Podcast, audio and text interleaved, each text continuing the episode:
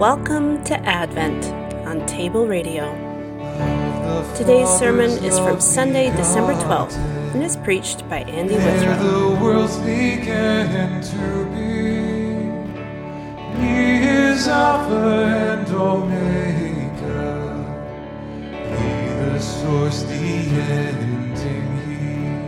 He. Our reading today comes from Luke's Gospel, chapter 1, beginning at verse 39. In those days, Mary arose and went with haste into the hill country to a town in Judah. And she entered the house of Zechariah and greeted Elizabeth. And when Elizabeth heard the greeting of Mary, the baby leaped in her womb. And Elizabeth was filled with the Holy Spirit, and she exclaimed with a loud cry, Blessed are you among women, and blessed is the fruit of your womb. And why is this granted to me that the mother of my Lord should come to me? For behold, when the sound of your greeting came to my ears, the baby in my womb leaped for joy. And blessed is she who believed that there would be a fulfillment of what was spoken to her from the Lord.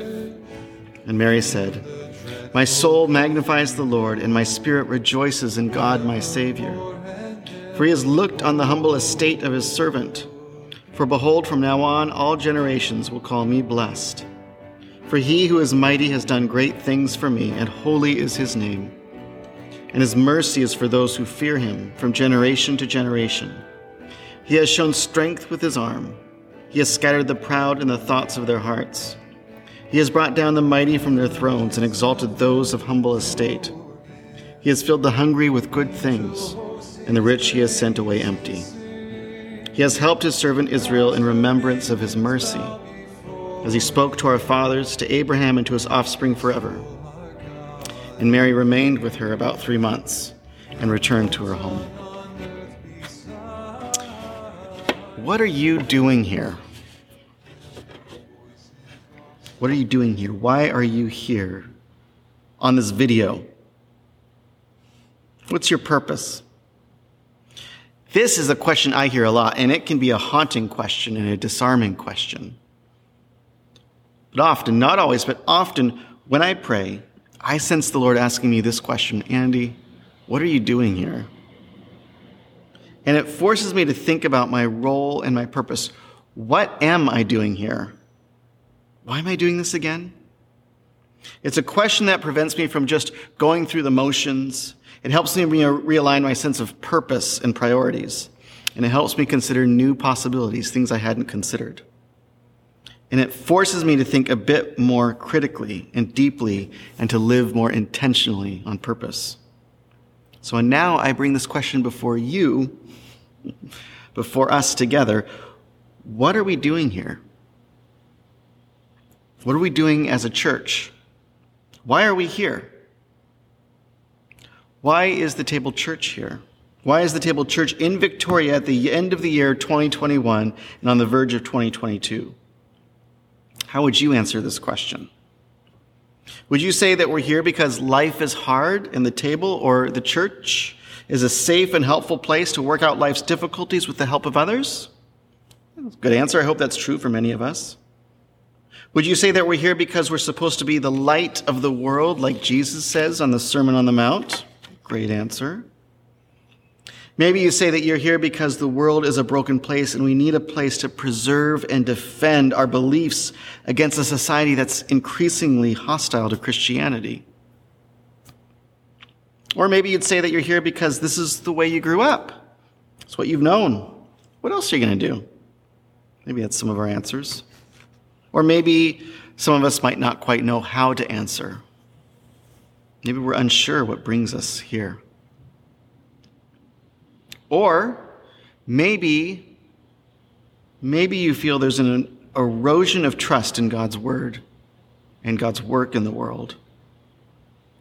And the few of us who trust God need to stay together and keep the candles burning and look for what God might do next. Or maybe we've come here because church is now a weak and vulnerable minority in our world with limited influence, and we've come to call upon God to do something. These answers are all fine. Maybe you've articulated your own in your head. But I want us to see Elizabeth, and I want us to see Mary. To see them and understand that they are models for us, they're images of what it means to be the church in the world today. Models even for being the table church in Victoria in 2022 and beyond. To help us understand why we're here and what we ought to be doing here to give us some grounding and direction. Elizabeth and Mary are our unlikely heroes for the same reason that there are obvious heroes, because they too lived in a time of eroding trust in God's word and God's work in the world. The story of God was much doubted in their day. The powerful exploited the vulnerable. Rich got richer, the poor got poorer. And the glory days of God's blessing to Israel seemed to be far, far behind them. But Mary and Elizabeth were also counted among the weak and vulnerable. No one would think to look to them as holding the keys to Israel's future, much less the world's future. They were women in a patriarchal world without children. They're not in the spotlight. They did not hold any titles. They did not command anyone's attention. And yet, these two women in this story in Luke chapter 1 are at the center of the universe. They are located at the intersection of God and world in a way that no one else had ever been. They meet at Elizabeth's home in what is arguable, arguably the biggest moment in cosmic history according to the Bible.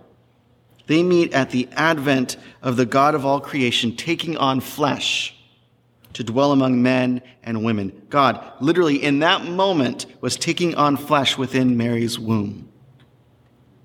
And this is where we join the story that is told to us that we might see and understand why we're here and what our role is as the church in Victoria in the 21st century. But before we jump into this episode, it's important to note the time. When does this take place? We are in the sixth month, as Luke tells us in verses 26 and 36 this is prior to our episode. So we might ask, well, the sixth month of what?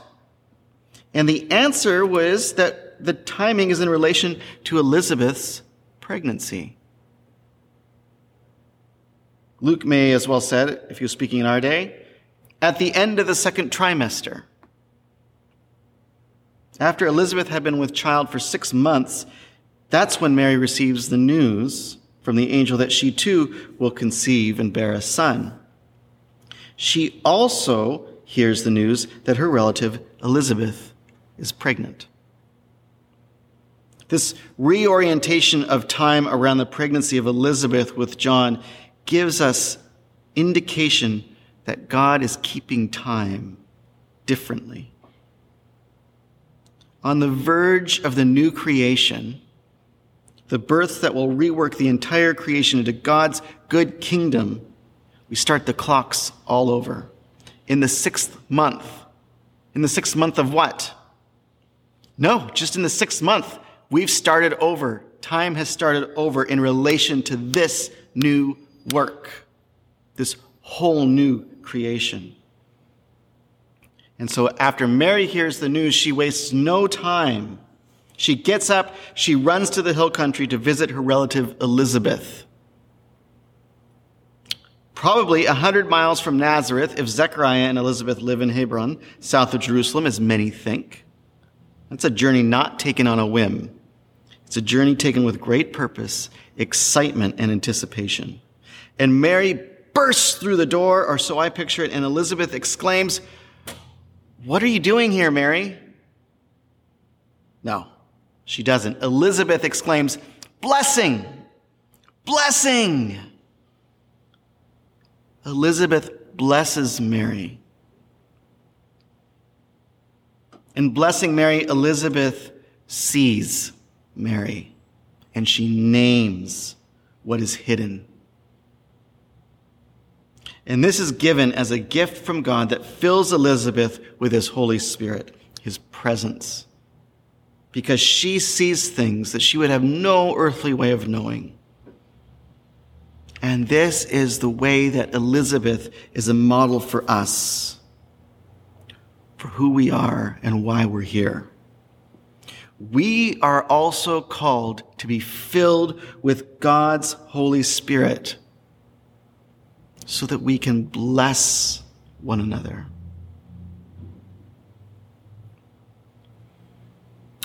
And to bless one another is to see and name Christ in one another. Blessed are you among women, and blessed is the fruit of your womb. Elizabeth sees and names what is hidden, for she otherwise wouldn't know. She sees Mary as God's servant. She sees the child in the womb who will be her Lord also.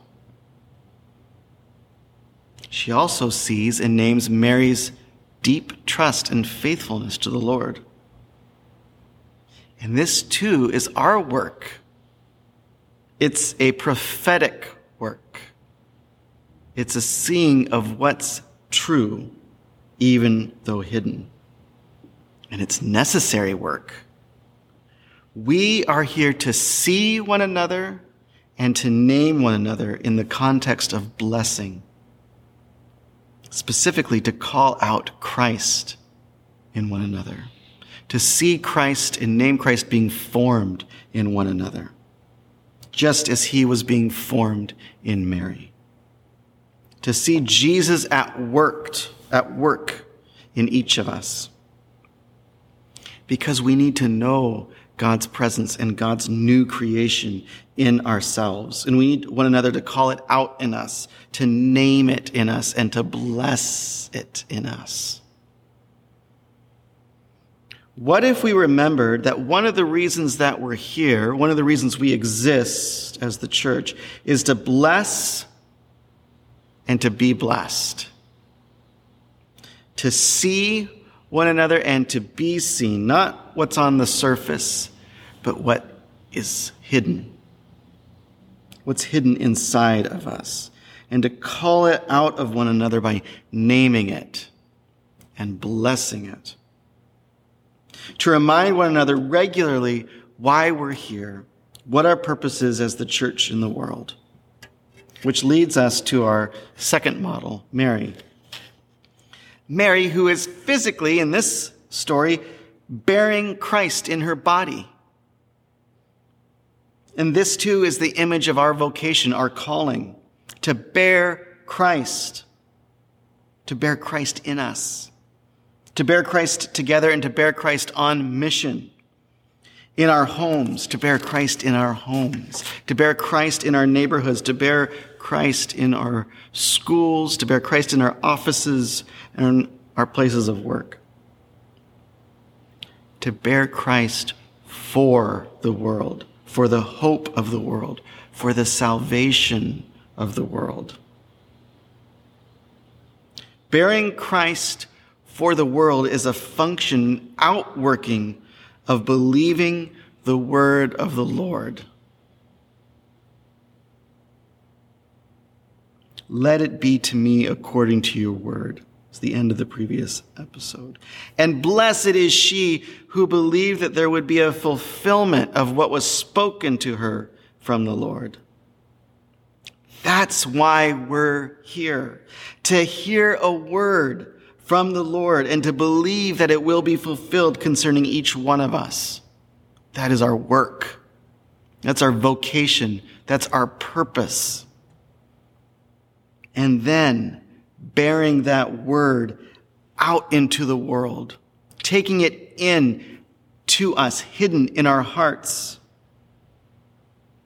and then bearing the word of God out in the world, or bearing Christ out in the world, for the world, like Mary.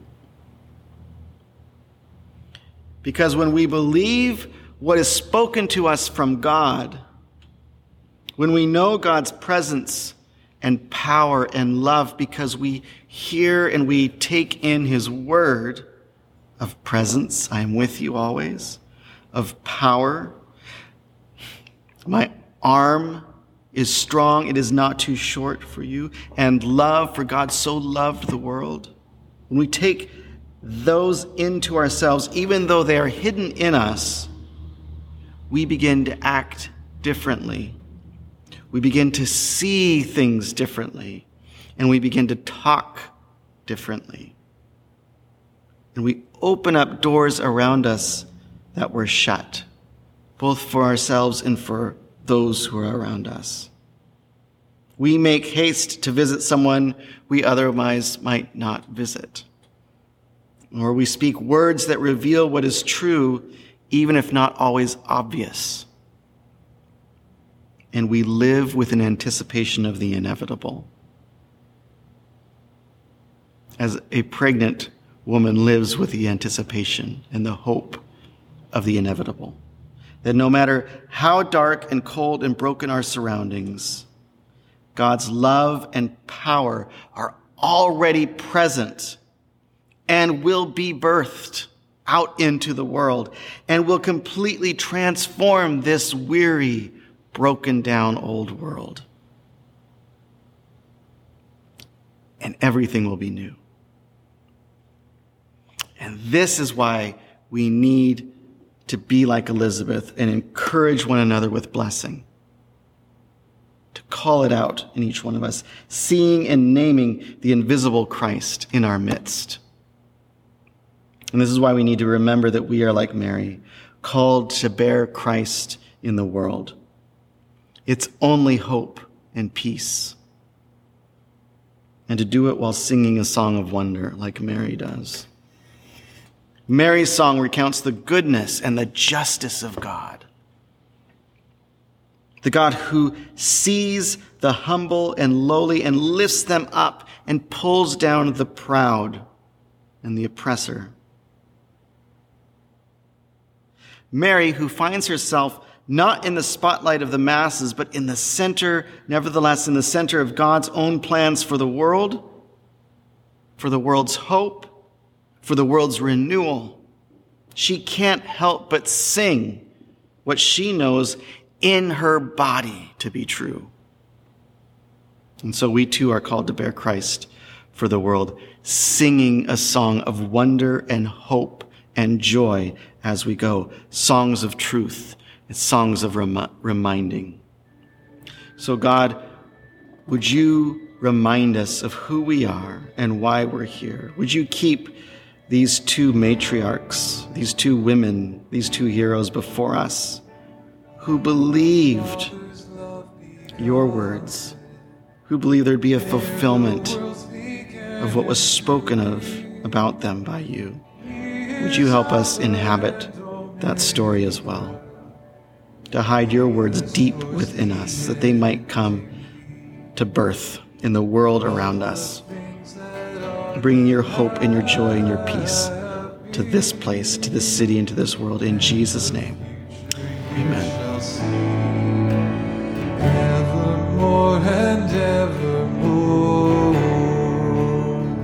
Thank you for listening to Table Radio, an extension of the life of the Table Church, a community in Victoria, BC. Our mission together is to love God, love each other, and to love and bless our neighbors, so that we may see Christ revealed in common life. Music for this episode provided by Richard Charter.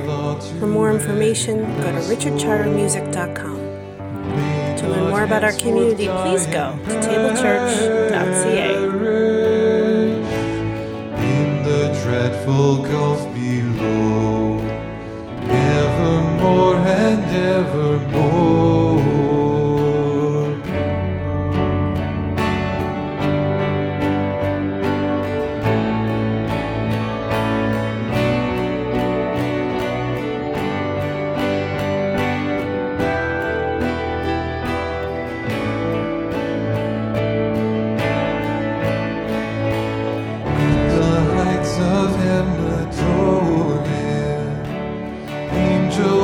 his praises sing.